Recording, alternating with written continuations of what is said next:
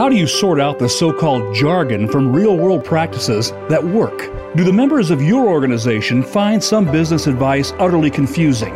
Welcome to the 2020s Enterprise with Sam Holzman. In this program, we set the record straight and in terms that people at any level of business and technology can understand. Now, here is your host, Sam Holzman. Welcome to this episode of the 2020s Enterprise. I'm Sam Holzman.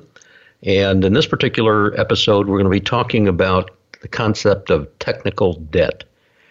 And uh, just for the audience here, it's just a lot more than just technical debt. And that's what we're going to be talking about.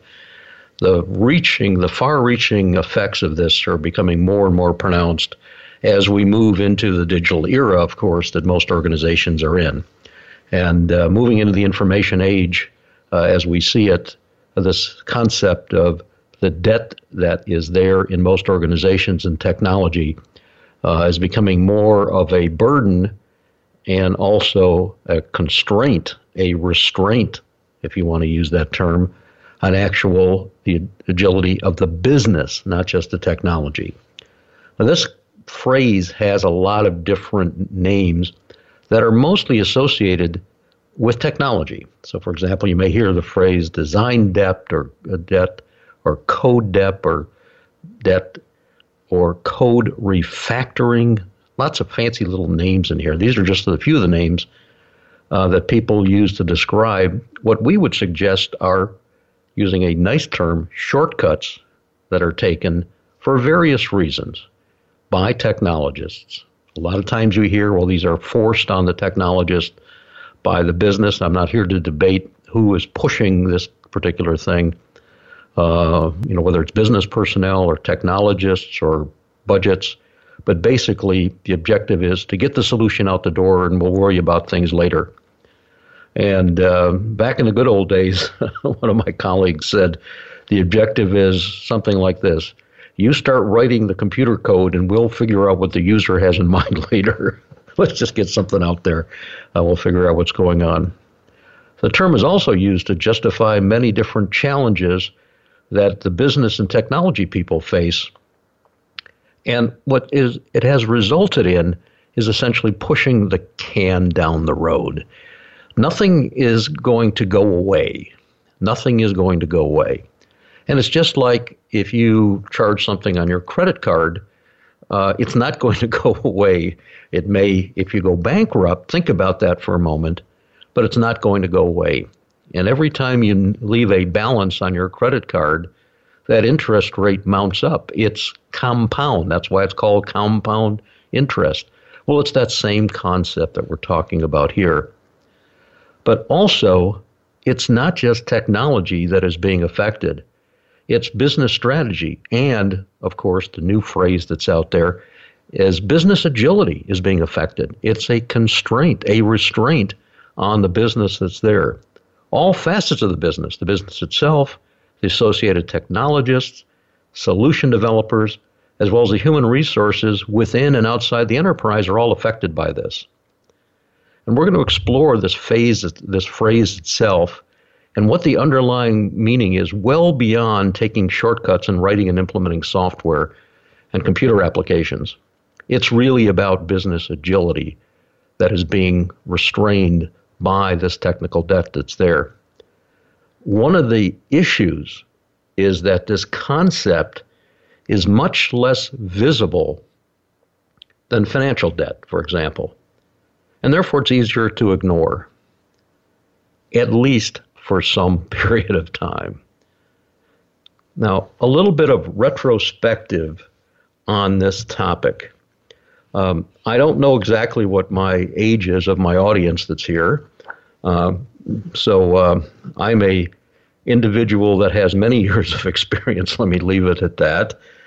And some of you may have remembered or read about or experienced the year 2000 computer People called it crisis, some people called it, uh, uh, you know, fake news, if I can use a contemporary phrase, in year 2000. But basically, there was a problem in year 2000. And it was the way computer and soft, software and hardware represented dates, hence the term Y2K. And of course, the K means a thousand, so year 2000. So it was the way the computer systems and hardware represented the dates that was a problem. And in the late 90s, there were some logical reasons why some of these things occurred.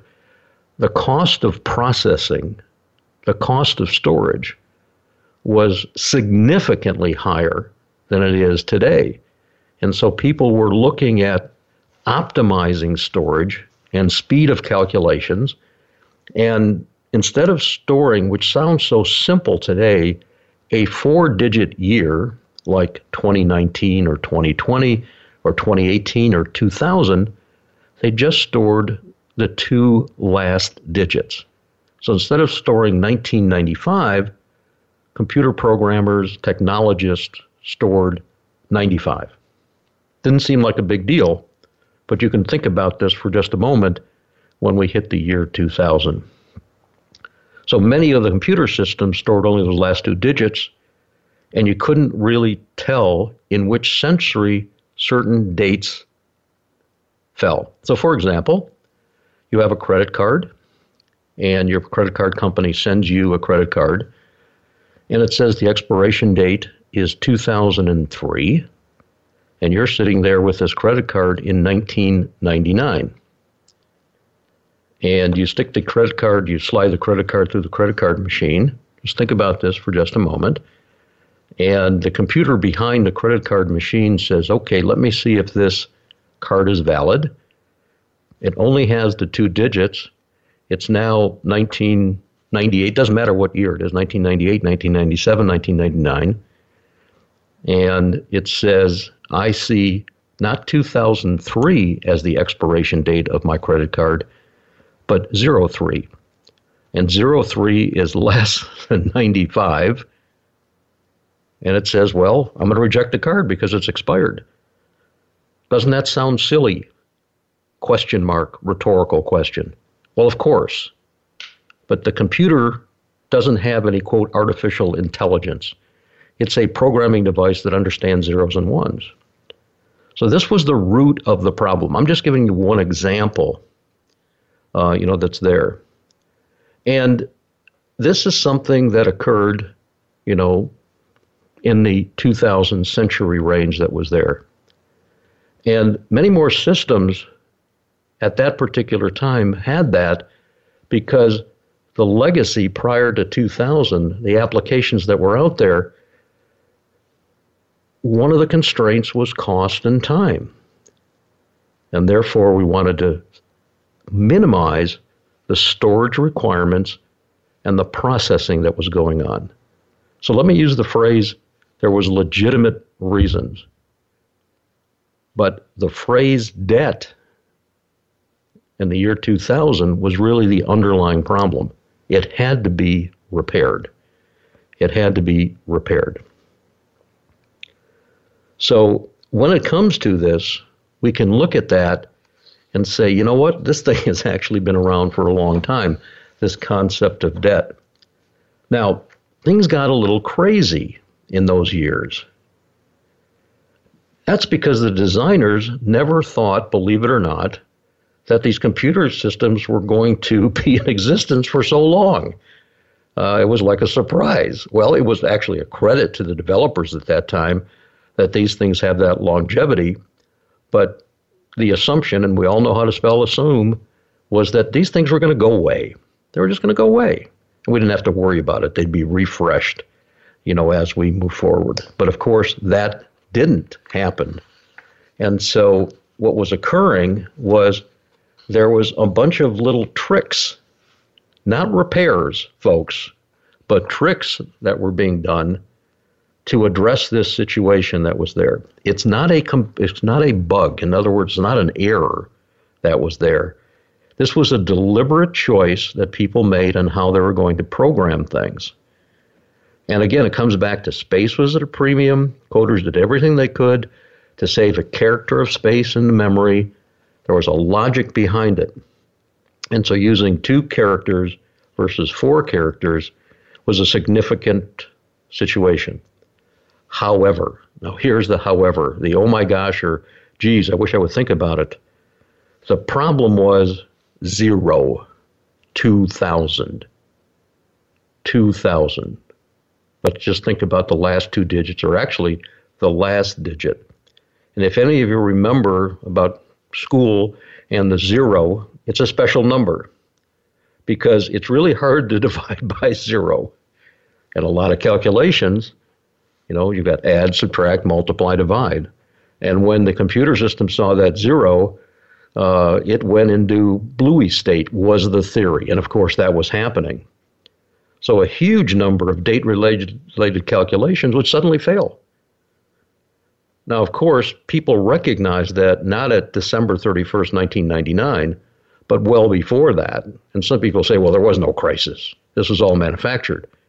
Another way to put it is we recognized, the technology community recognized what they did deliberately, not errors or bugs, and now we had to go fix that.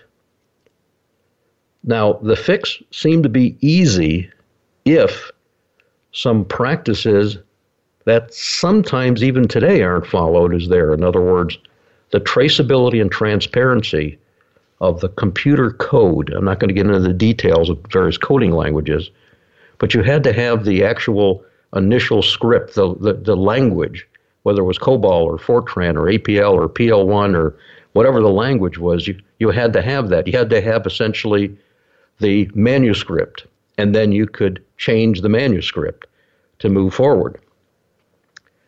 And unfortunately, a lot of that wasn't able to find, be found.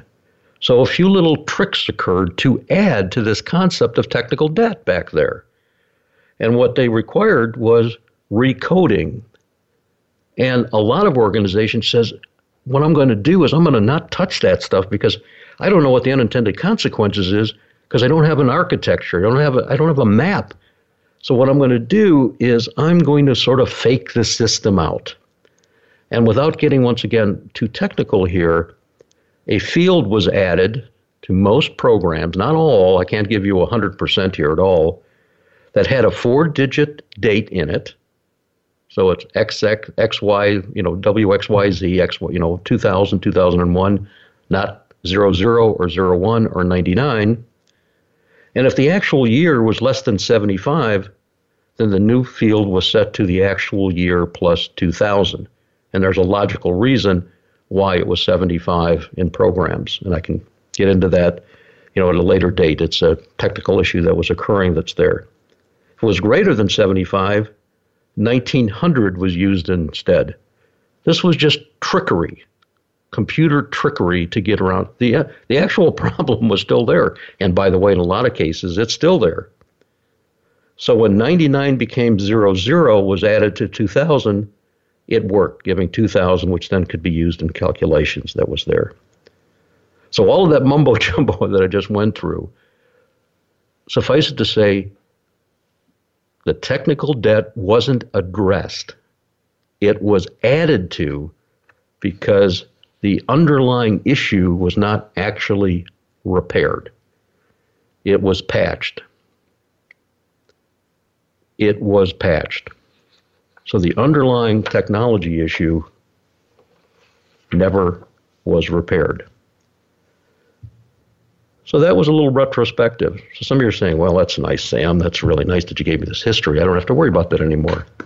Hold on a second, ladies and gentlemen. Just one little moment here.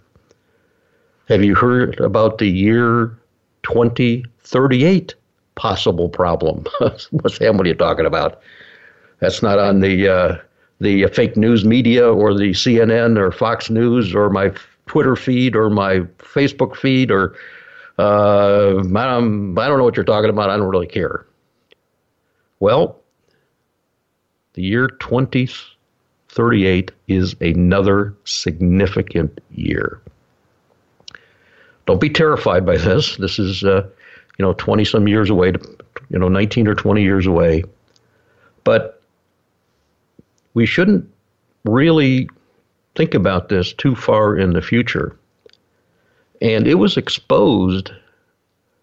If some of you remember this video, it was called uh, Gangnam Style. It was this Asian gentleman that was doing this dance. And what happened when he was doing this dance is that YouTube, uh, the video was on YouTube, and it crashed YouTube because there was a inherent limit in the YouTube computer system that had never been hit before, and that limit was two billion one hundred forty-seven million four hundred and eighty-three thousand six hundred and forty-seven views is when the computer system broke. And that has to do with an internal set of things that the computers were designed about uh, around, excuse me. So just like in year 2000, we have this situation coming up as more technical debt that we can anticipate and repair, but we're going to have to address it because we still haven't gotten the underlying issues addressed. And this is once again going to cause business agility to be affected because we're going to have to divert funds to address this. Here we go again. Here we go again. Now, underlying this is a phrase called 32 bit. And what that phrase is, is the way that computer systems had traditionally stored things. And it was a sequence that was there 32 elements, if I can use that phrase. And if you do the mathematical calculations, which didn't seem to be a big problem at the time, you could essentially have that 2 billion number I was talking about and not have a problem until it became a problem. Now, the newer systems are at 64 bit. In other words, it stores things in 64 elements, if I can use that phrase, which gives us 18 quintillion amounts of things. So if we get a video out there that somebody looks at, or a group of people look at, at 18 quintillion, then we can say, you know what, we're going to have a problem. But until we see that, it's not going to be much of an issue. Uh, you know that's uh, you know that's there. So this is what we have to recognize, you know, as we uh, move forward. So we're going to get into this in just a little while. We're going to take a short break here, and just give you a little bit more perspective from the retrospective on this issue of technical debt. You're listening to Sam Holzman. This is the 2020s Enterprise and uh, we're talking about the concept of technical debt. We'll see you back here in just a few minutes.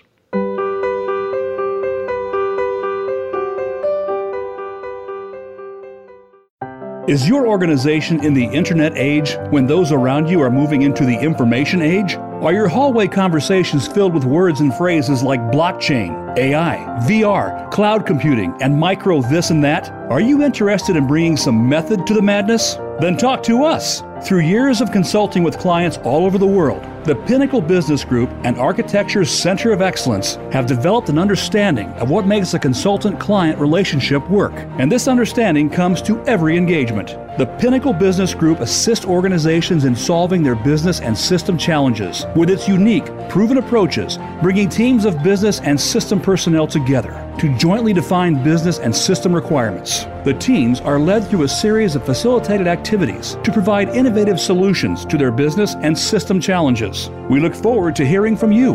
Visit pinnaclebusinessgroup.com.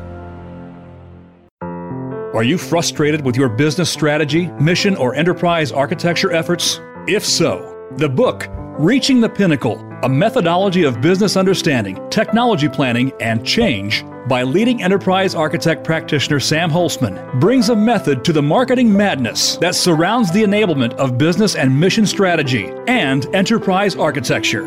This helpful, no nonsense book sheds light on this poorly understood topic. It helps business executives and technology professionals build an enterprise architecture appropriate to their organizational needs, enabling their business and mission strategy.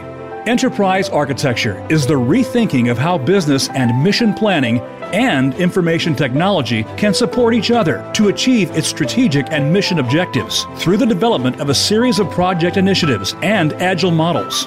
Reaching the Pinnacle is available at Amazon.com.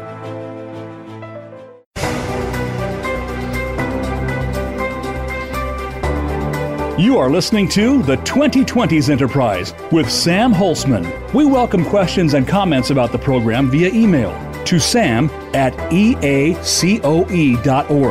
That's sam at eacoe.org. Now, back to the 2020s Enterprise.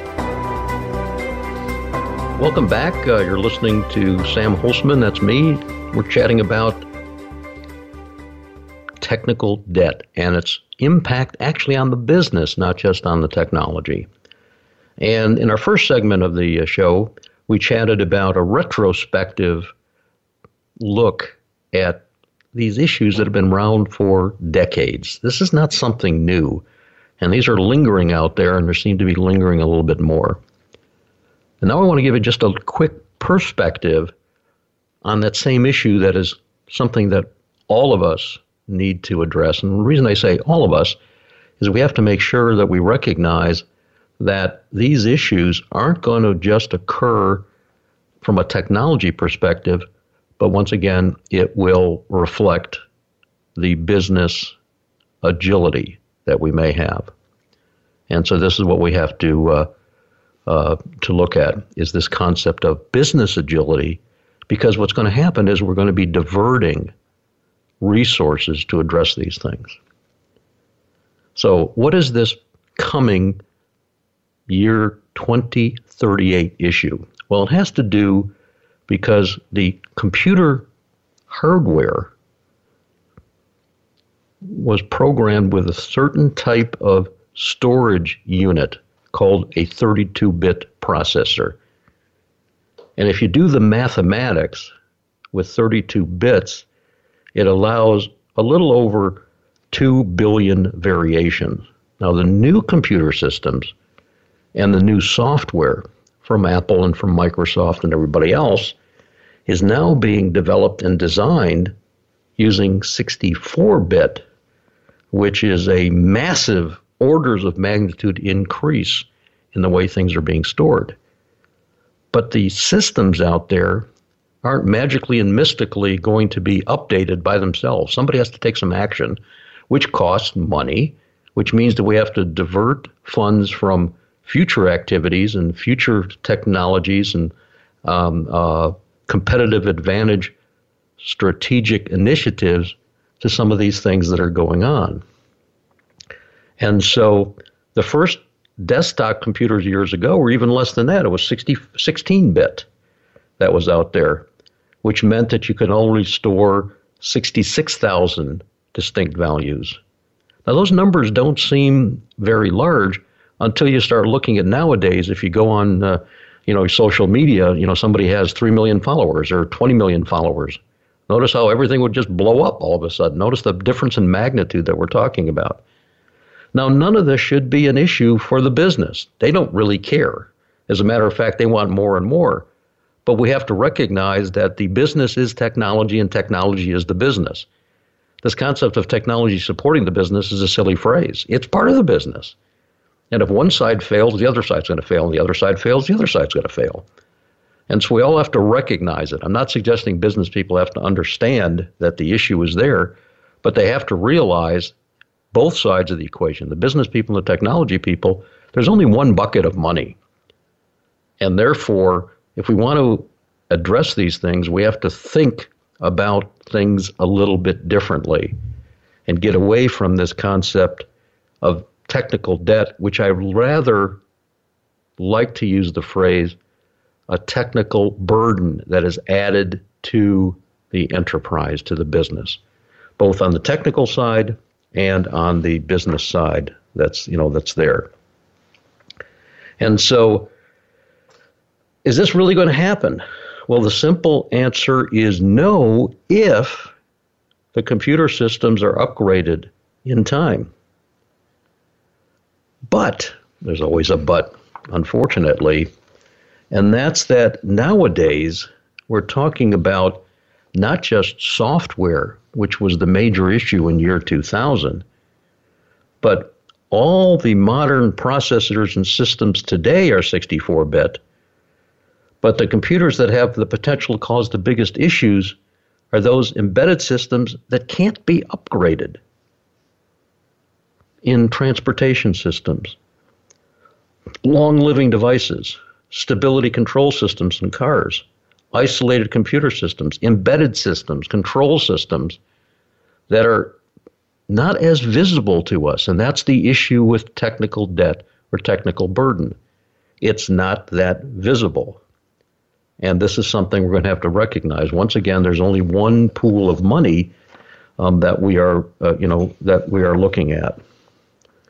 So, from a business perspective, we can look at these decisions in sort of a quadrant type of view. So, when we do something in an organization that is visible to everyone and has a positive value, we call that a great feature that people are looking for. So, it's a visible change that we make to our business that helps the business helps our clients, and the technology people have been enabled. A positive value visible thing. Called a feature or a new functionality or something like that.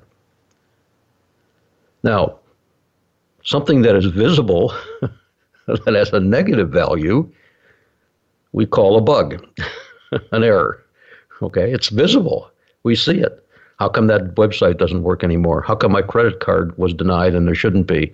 How come this? How come that? Where's my package? I can't figure out what's going on. The website's broken. You can go on and on and all the things, um, you know that you know that are out there. You get these strange messages from the technological bowels that say, uh, you know, warning, Will Robinson, something's going to happen. We don't, you know, figure out what's going on. It's a visible thing that's there. And there's also invisible things. And an invisible negative thing is this concept of technical debt, technical burden. We don't see it, especially from a business perspective. They don't they don't see it directly. They see the results of that, which is slower response to requests and slower responses to future activities they want to do. And underlying all of this is something that we really are obviously pushing for quite some time, decades, is the invisible positive value that we need, which is called architecture. And unfortunately, it is invisible to most people. If you're sitting at your home or you're sitting at your office listening to this broadcast, you don't see architecture. You see the results of architecture. Architecture is invisible. Now, when something is good, you don't see architecture. When something is bad, you don't see architecture. But you see the results of good architecture by good design or good systems or good buildings or good whatever that's out there. And so this is the struggle that when I say we, we have uh, in these areas. And so, what are the impacts on the business? What are the impacts on the business? And I want to quote something from Carnegie Mellon, a very prestigious university here in the U.S. Uh, and within Carnegie Mellon, they have the Software Engineering Institute. And they use the term technical debt, and they call it a conceptualization of the trade off between short term benefits of rapid solution delivery and long term value. It's a trade off. And to use a colloquial phrase here for just a moment, Another way to say it is you're robbing Peter, your business future performance, in order to pay Paul, meet the demands of deadlines or delivering a project. That's as simple as I can put it. There is no another trite phrase, free lunch. Now, we see this all the time. We see these trade offs all the time. And I experienced it in my home just this past summer. Uh, I waited three years too long to replace the roof. I knew the roof was going bad. Uh, I kept looking at it. I got a quote three years ago, and I said, "Well, I can sort of uh, not worry about this. It doesn't seem to be an issue right now." Um, and two years ago, doesn't seem to be an issue. One year ago, doesn't seem to be an issue. This year, oh, man, it started to be an issue. And the reason it became an issue was because I saw some watermarks inside the house. So not only did I have to replace the roof, at, by the way, a 37% increase in the cost of my quote from three years ago. Plus, I had to tear out some drywall, repair the drywall, repaint some areas that's there, reseal and recaulk. That was the debt that I had to pay that was out there that I knew about, but I deferred the maintenance. So you can keep patching a tire that has a hole in it. And as you're driving a mile or five miles or 10 miles, it blows out again and you put another patch on it and you put another patch on it. Well, what's the cost of that? Well, let's say that you are an hourly worker and you got to pull over the side of the road, repair the tire or change the tire or something like that, you lose an hour of, of wages. That's the thing that we're talking about here. There is a cost. Now, the issue that sometimes we see in business, unfortunately, is we don't recognize we don't recognize those costs as being pushing the can down the road, uh, you know, that's there. And so the impact that we see here is quite simply to reduce forward motion. It's not that motion isn't going to happen in the organization. In other words, new things aren't going to happen. But by definition, they're going to be slower. They have to be because there's all this, oh my gosh, things I have to do because the things weren't designed to be able to do that. It's just being, it's patch upon patch upon patch upon patch. Coming back to the tire analogy. Well, um, you know, that hole was repaired and now we got one right next door to it. So we got to have a bigger patch, you know, that's out there. And it becomes harder to patch. And just like my situation with my roof, okay, not only did I have to repair the roof, but now I had to repair the drywall and everything else that was going on. Cost and time because I deferred actions that were out there. Pay, you know, rob Peter to pay Paul, the type of thing that was out there. We also have, from a business perspective, because of all these patches going on, volatile performance because we don't know what the unintended consequences of all these patches are, uh, you know, that are out there. We don't have a baseline for addressing and managing change. It's just an incremental cost that we keep adding to these things. Productivity is reduced. We know it's going to be reduced. We understand that. Why? What do you mean productivity is going to be reduced? The productivity of the programmers, the analysts. We may have to burden the business people to do things differently or the customers to do things a little bit differently. Not very desirable because of this debt issue that's out there. Now, we look at it from a standpoint of debt, and the issue, once again, is what? It's not as visible as financial debt. You get your credit card statement, and if if you pay only 20% of the bill, you know what the consequences of that are. Next month, it's going to be X dollars plus X percent for carrying those dollars forward that you know that are out there.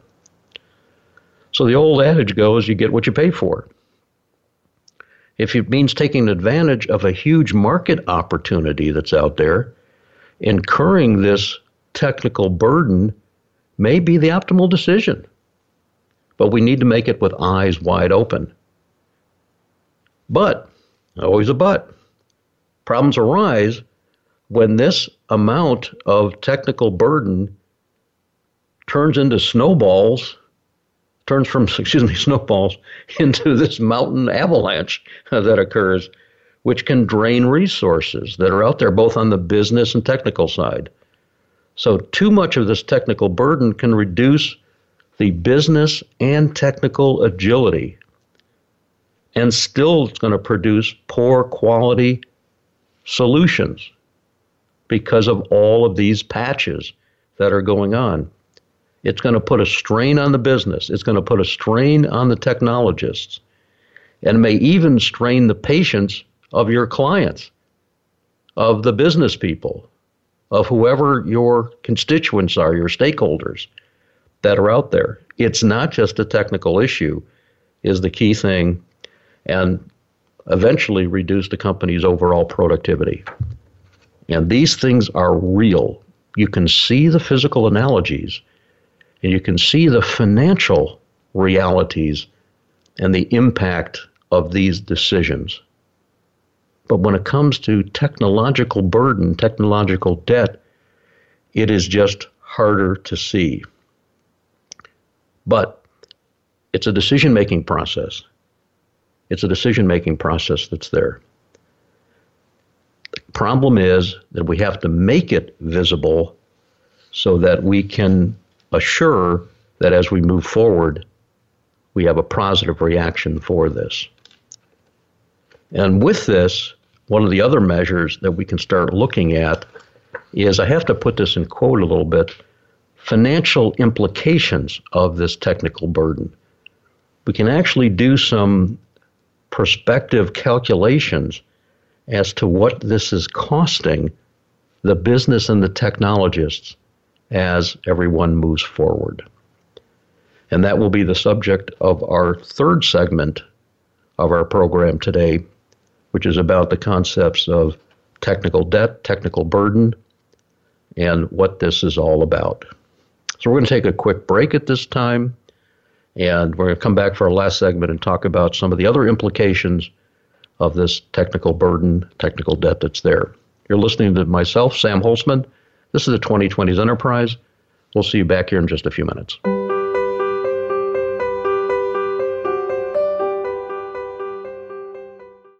Is your organization in the internet age when those around you are moving into the information age? Are your hallway conversations filled with words and phrases like blockchain, AI, VR, cloud computing, and micro this and that? Are you interested in bringing some method to the madness? Then talk to us. Through years of consulting with clients all over the world, the Pinnacle Business Group and Architecture's Center of Excellence have developed an understanding of what makes a consultant client relationship work. And this understanding comes to every engagement. The Pinnacle Business Group assists organizations in solving their business and system challenges with its unique, proven approaches, bringing teams of business and system personnel together to jointly define business and system requirements. The teams are led through a series of facilitated activities to provide innovative solutions to their business and system challenges. We look forward to hearing from you. Visit pinnaclebusinessgroup.com. Are you frustrated with your business strategy, mission, or enterprise architecture efforts? If so, the book, Reaching the Pinnacle A Methodology of Business Understanding, Technology Planning, and Change by leading enterprise architect practitioner Sam Holzman brings a method to the marketing madness that surrounds the enablement of business and mission strategy and enterprise architecture. This helpful, no nonsense book sheds light on this poorly understood topic. It helps business executives and technology professionals build an enterprise architecture appropriate to their organizational needs, enabling their business and mission strategy. Enterprise architecture is the rethinking of how business and mission planning and information technology can support each other to achieve its strategic and mission objectives through the development of a series of project initiatives and agile models. Reaching the Pinnacle is available at Amazon.com.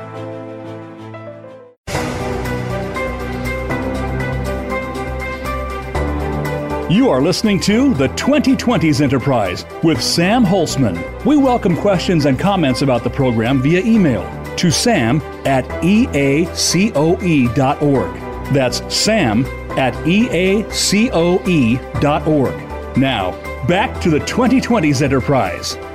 Welcome back to the 2020s Enterprise. I'm Sam Holzman, and the topic of today's episode is the concepts of technical debt or the phrase that I actually like to use is the technical burden that's put on an organization because some of the shortcuts that we take that are really hard to see, they're not as visible, uh, that's there.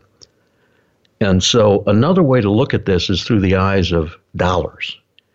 And I think that's going to be one of the keys to get the business personnel and the technology personnel to recognize taking that hidden cost and making it more explicit for people to to actually see. And that incremental cost is the loss of is the excuse me the loss of agility to an organization that results from prior decisions that were made to save time or money. And we have to look at what that was. Did it save a dollar, ten dollars, fifty dollars, four thousand dollars? Yes, we got to get some metrics. By the way, when you get a credit card and you charge thirty dollars, you know exactly what the ramifications of not paying the thirty dollars within the time window are. It's X percent. Metrics. Well, you know what? We're going to have to do the same thing. We have to do the same thing. Get some metrics there. A bug is visible hey, this thing doesn't work. The problem with technical debt, technical burden, is things seem to be working. Remember Chicken Little? The sky is falling, the sky is falling, the sky is falling. And that's what a lot of people think about when they hear this, especially from the technologist. Well, uh, you know, you told us 16 times that you can't add this functionality anymore, but, but you were able to do it. Uh, yeah, but we put in 1,700 hours of overtime compensated or not. Don't know. Don't, I'm not getting into that. And we added to the technical debt. We made things more complex. And oh, by the way, the last time you wanted a feature, it only took us 400 hours. Now it's 1,700 hours. And we're probably going to suggest the next one's going to be 2,300 hours. We don't know. There's no baseline, you know, that's there. Financial debt is something that people understand. Technical debt has the same consequences, but they're the hidden costs. And those hidden costs can be resulting in lost functionality, lost sales, lost, lost customer satisfaction, and all these other things that are a little bit more difficult to measure. And of course, opportunity costs. If it takes us 2,300 hours or 1,700 hours to make a a change that's there, that's a cost not only directly for labor and things like that, but also the opportunity cost. Or it could be three years or something like that. Okay? So, how do you address this? How do you address this?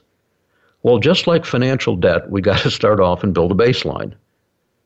Now, financial debt. Well, how much do I owe? Let's sit down uh, with a piece of paper, or if you're more sophisticated, a piece of software, it doesn't matter to me, and say, okay, what debt do I have financially? I've got a mortgage, I've got a car payment, uh, I have uh, student loans, um, I've got a roof to replace. All you can write them down. You can write them down. Now, now think about that. How do you do this in financial debt? That's how you do it. The question is, the rhetorical question, well, how do we do this in technology? Well, we can do the same thing we can start measuring the number of modifications that we have made over the past N years and what the cost were those were and project out by looking historically, also known as hysterically sometimes, as to what we're seeing. But we've got to sit down and start doing this. You wouldn't run your financial house that way and we've got to start running our technology house the same way. So we've got to figure out what technical burden we have. What is it? We've got to brainstorm with our stakeholders what the current issues are, what issues they have, and look at the alternatives, you know, that are out there. And this is going to sound kind of funny. In order to get out of debt financially, you put a payment plan together. We're going to pay off this debt $20 a month or $500 a month or whatever it is. You know what we got to do in technology? We got to put that same payment plan in place. We are going to allocate X dollars to getting this thing straightened out. And sometimes it may take an incremental cost that is steep, just like I faced with my roof. It didn't cost me $10,000 to replace the roof. It cost me $13,000 to replace the roof and another about eight thousand dollars to repair all the drywall and repaint and do all this other stuff that I uh, had to do. you know that was out there. Hey, Or I could leave it. I could do the same patching. Uh, let's just put some duct tape up there. Why don't I just paint this over? It should be okay. i will use white duct, duct tape on the ceiling so nobody will see all the water stains that are out there. it's the same patching. But those, of course, look visible. You can see that. But if I was getting mold in the attic and the insulation was getting messed up, I wouldn't have seen it for a specific period of time. Notice that same analogy. It's that hidden costs that seem to be there. So we've got to put a payment plan together and recognize that everything has a useful life. Everything has a useful life. And at the time the useful life is coming to an end, we need to make a new decision. Do we keep maintaining it? Do we keep patching it? Do we keep maintaining it? Do we sunset it? Do we freeze it? And then we look for new things. So after we make a decision, after there's three patches in the tire, on the fourth patch, we're going to say, you know what? Done. We're going to have to buy a new one. And we can do that same thing with our technology, bringing to light things that are easier to understand um, that's there. Now, what if you had no idea how much personal debt you had? What would you do? Be pretty uncomfortable. You have no idea. Well, let's rhetorically ask the question What if you don't know how much technical debt you have and what that burden is? And all you see is your technical people being more and more frustrated, not because they don't want to meet the demands of the business, but because they can't meet the demands of the business in the time required because of all of this rework that has to be done. It's almost like pleading. But once again, because it is hidden, it's hard for people to see what's out there.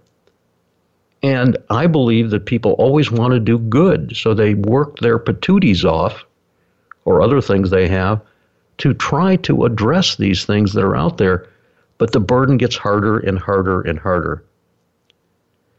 And so it's quite simple to see this through the eyes of non technology. Debt is, in its simplest form, is borrowing today with the intent and promise to repay in the future. So if we keep patching these things, we say, yep, we will fix it later. And in order for us to fix it, we should say, okay, that means that I have to put X dollars away to fix it later rather than we'll fix it later and worry about it later. No. Deferred maintenance doesn't mean not maintenance. Deferred replacement doesn't mean not replacement. And we see this, by the way, in the infrastructures uh, that we have, you know, going on today. We live in uh, southeastern Michigan, and a lot of you have heard about the issues of the water crisis in one of our cities here, Flint, Michigan, because of the lead pipe issues and some of the water diversion that was occurring for whatever reason. I'm not here to become political about this. Well, I don't know how much the newspapers have been picking up what's going on in southeastern Michigan. We now have three more cities that have been measuring lead content in the water supply, and they've got this same problem. Not as severe, thank goodness, people are now getting filters for their water in their homes.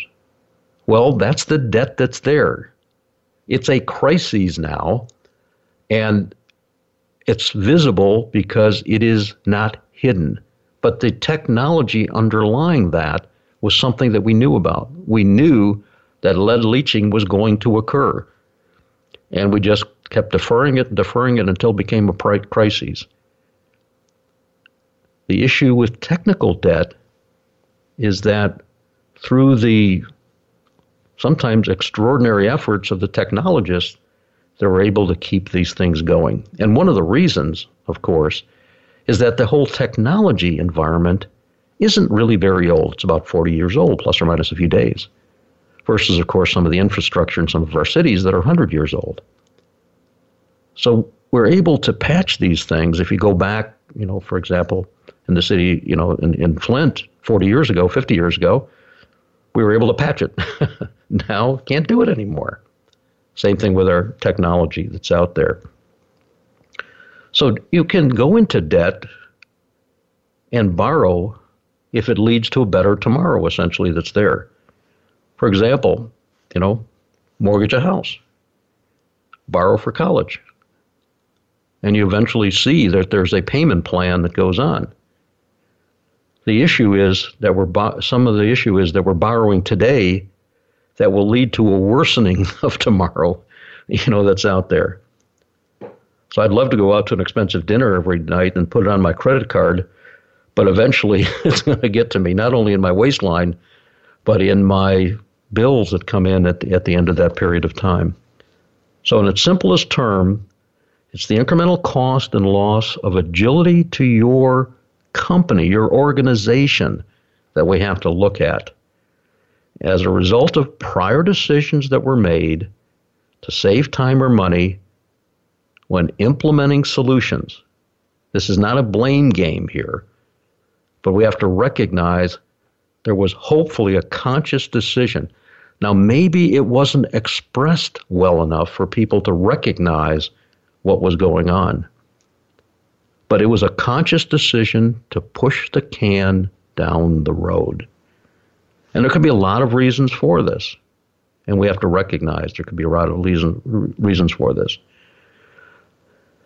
But time to market, inefficiencies are going to catch up with us. And this is what a lot of organizations are facing right now that's there. And some of our software vendors are warning us about these things. They're saying that, hey, ladies and gentlemen, we are not going to maintain this anymore. And they give us a lot of notice. They say, hey, the sky isn't falling, it's fallen. And two years from now, we're done with that particular application. And this is what we have to drive home if you're using commercial software and the vendor is saying to you, by the way, we are going to discontinue support. Oh, by the way, we'll be more than happy to support this application for another year or so at 10x what it cost you last year. That should be an indication of the business that this thing is no longer viable and it's coming to its end of life you know decision you know that's you know that's there and eventually the functionality that we so like will be replaced by newer functionality that we can't take advantage of because we're sitting with unsupported solutions that are out there. And by the way, that's true whether it's internal or external. So, what we're suggesting here is this technical debt burden, technical burden that's out there needs to be recognized and looked at the same way financial debt is looked at. There is dollar equations that we have to think about. There's headcount costs, more personnel needed, additional developer time to bring functionality there. There's overhead costs for software and hardware and remedies to you know fix these things.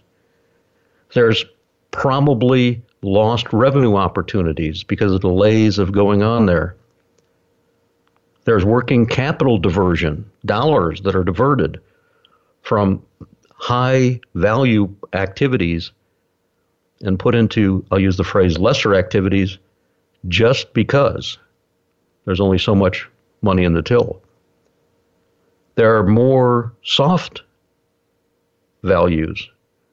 We lose the ability to do some market intelligence because we don't have some of the new things that are out there and the new structures that we can use we're going to lose productivity. The more patches, the more time it takes to patch, productivity by definition is going to be lost. And we're diverting people's times from things that are more strategic to things that are more tactical that are out there. Financial debt is easy to see because there's profit and loss reports. Technical debt, technical burden, you can't see it. Technical debt, we don't see rules of how to incur new debt. Financial debt, we know it.